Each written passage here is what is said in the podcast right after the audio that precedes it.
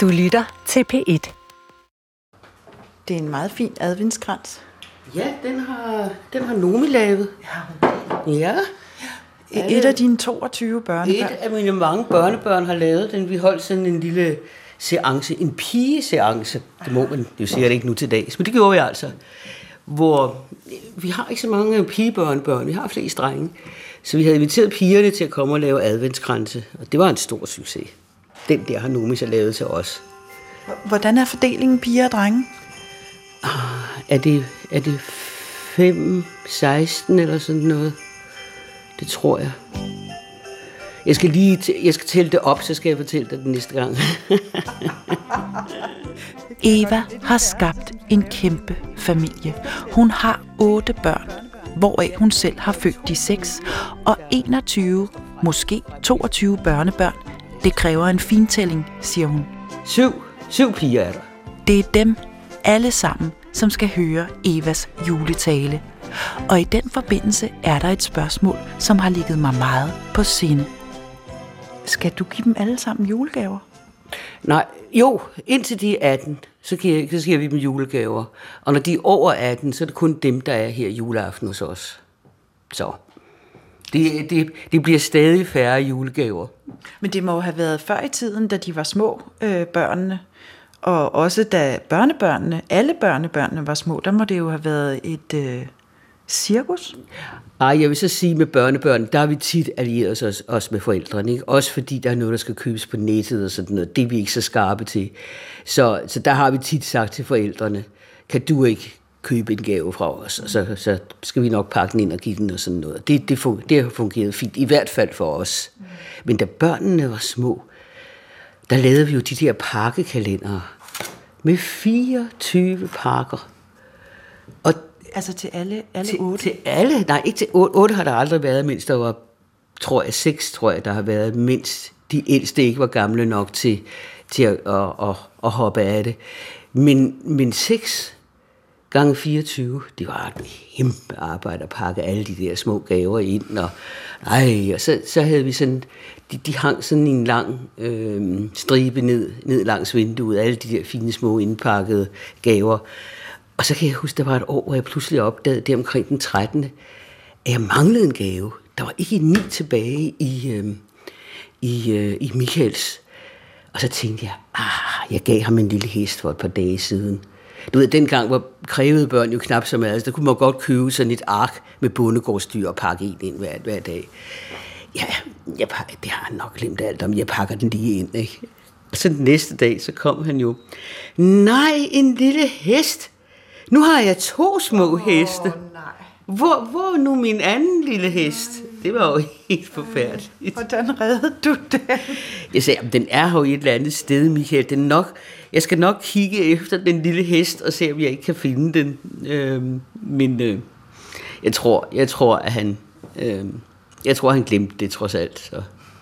Ja, for ting, ting forsvandt jo nemt i vores hus. Altså, det må man jo sige. Den kunne jo sådan set lige så godt være forsvundet. Mm. Ned i en eller anden andens legetøjskasse, eller whatever.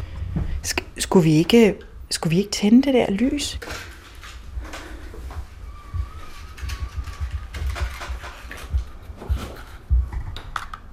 Egentlig var vi i gang med at tale om Evas egen barndom, og i min fordomsfuldhed havde jeg troet, at det var Evas berømte far, justitsministeren Hans Erling Hækkerup, Oh. der er Evas store forbillede. Men det er ikke rigtigt. Det næsten er som om, at det er nat, s- selvom det er midt på dagen. Nej, det synes jeg hjalp meget. Ja. Men det begynder at ane mig, at det i virkeligheden er Evas mor.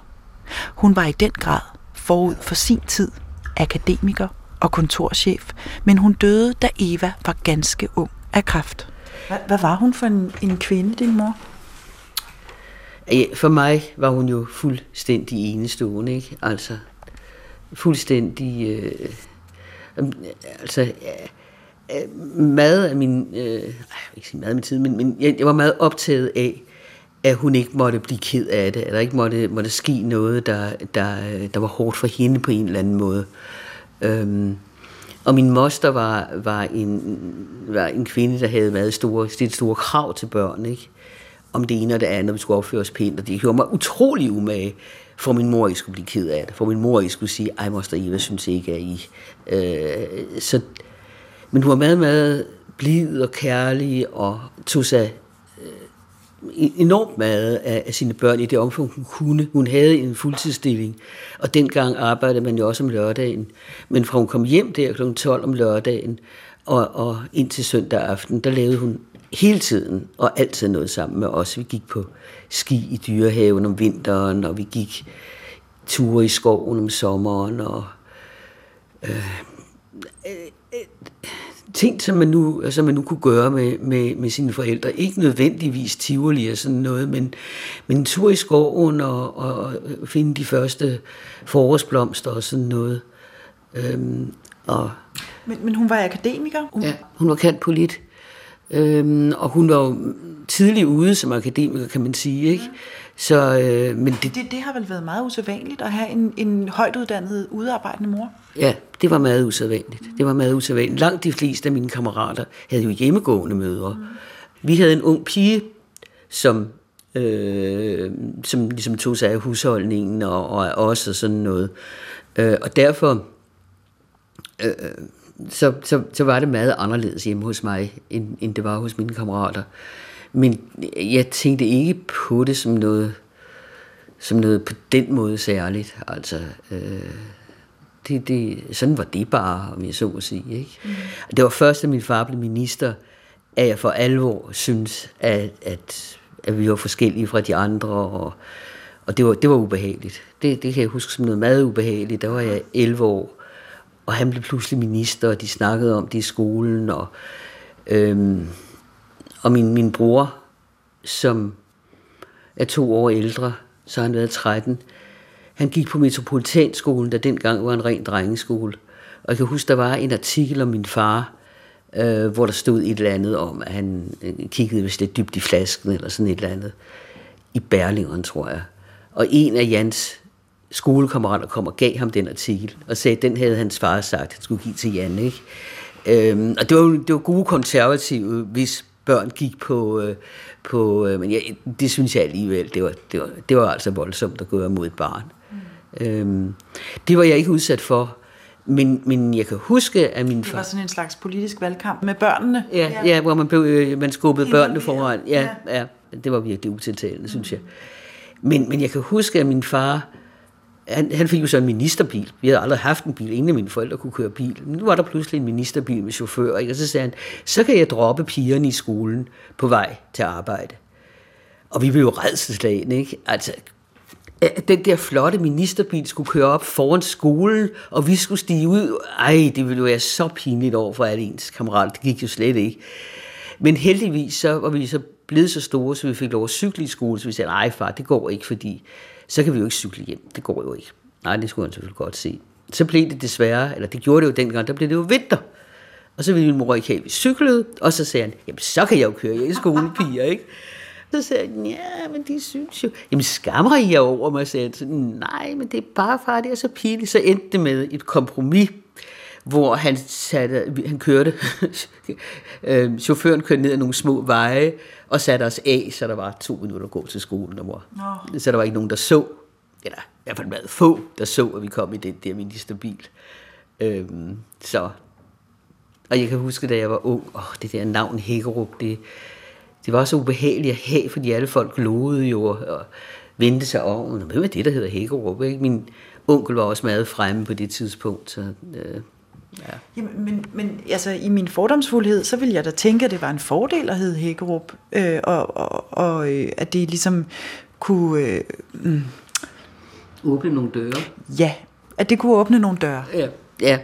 Jamen det, det kunne det jo sikkert også, men jeg var bare ikke... Jeg, jeg ville ikke have åbnet døre, fordi min far hed Hækkerup, eller fordi jeg hed Hækkerup. Hvis der skulle åbnes nogle døre for mig, så skulle det være på min fortjeneste, om jeg så at sige. Jeg var slet ikke... Jeg, jeg synes, det andet var super ubehageligt, og det skabte også nogle særlige forestillinger om mig, og sådan noget, som jeg, jeg ville bare tage for den, jeg nu var. Mm. Og, og derfor, da jeg blev gift første gang, så skyndte jeg mig også at, at tage min fars navn. Det er der, jeg har det der smidt fra. Æ, min fars navn, Nej. min mands navn. Yeah. øhm, for det er derfor, jeg hedder, det er derfor, jeg hedder Schmidt. Har du aldrig overvejet at uh, gå tilbage til Hækkerup? Nej, Aldrig. Altså, aldrig nogensinde. Altså det ville, det giver folk nogle associationer, som, som jeg, som jeg ikke er interesseret i. Det er ikke fordi, jeg har, jeg synes, at, det er ikke fordi, jeg skammer mig over min familie. Jeg synes, min far faktisk var en rigtig god justitsminister, og jeg synes, min onkel var en, en blændende politisk begævelse. Det, det, det har jeg altid ment. Så det er ikke fordi, jeg, jeg, jeg, jeg er ked af, at jeg, jeg bare gerne kende som mig selv, og ikke som, som en medlem af en familie, om jeg så må sige. Og det, det, øh, og det kan man jo også, altså. Ida Augen har jo skabt et navn for sig selv, øh, selvom hun kommer ud af en meget politisk familie, så det kan man jo godt. Men, men, øh, men jeg, jeg synes, det var rarere at starte fra scratch, som jeg så vil sige. Der ikke var nogen, der skulle, altså som ganske almindelige menneske, og så kunne man jo eventuelt, kan man, jo håbe, at man selv kunne skabe noget, der, der var noget, ikke? Altså det, øh, det var sjovere end, ja, ved du hvad, jeg, jeg tror, jeg bliver nødt til at gå simpelthen gør jeg også. Nu er min søster her nemlig, hun vil gå turen. Inge? Ja, jeg ved det. Øh, er det okay, hvis jeg kommer ned om fem minutter? Okay, det gør jeg. Det er godt. Hej. Tak for i dag, Eva. Ja, i lige måde. Det var, det var som altid berigende. og det er jo altid sjovt at tale om sig selv, så det, det var også sjovt Hvor er, det, hvor er det godt, fordi det er altid spændende at høre om dig, så det er jeg glad for. Så, så det er en gensidig fornøjelse, ikke? Okay, win-win. Ja, win-win, som det hedder. Farvel, Ole. Farvel, farvel. Vi ses snart igen. Hej. Hej. Nå, i dag nåede vi altså ikke at notere stikord til talen, men jeg kan også mærke, at vi slet ikke er færdige med at tale om Evas mor og den sorg, det har været at miste hende alt for tidligt. Det er selvfølgelig ikke et særligt muntert juleemne, men ikke desto mindre er det tydeligt, at det har formet Evas liv og virke. Men der er heldigvis stadig tid til juleaften, og vi har lys i adventskransen nu.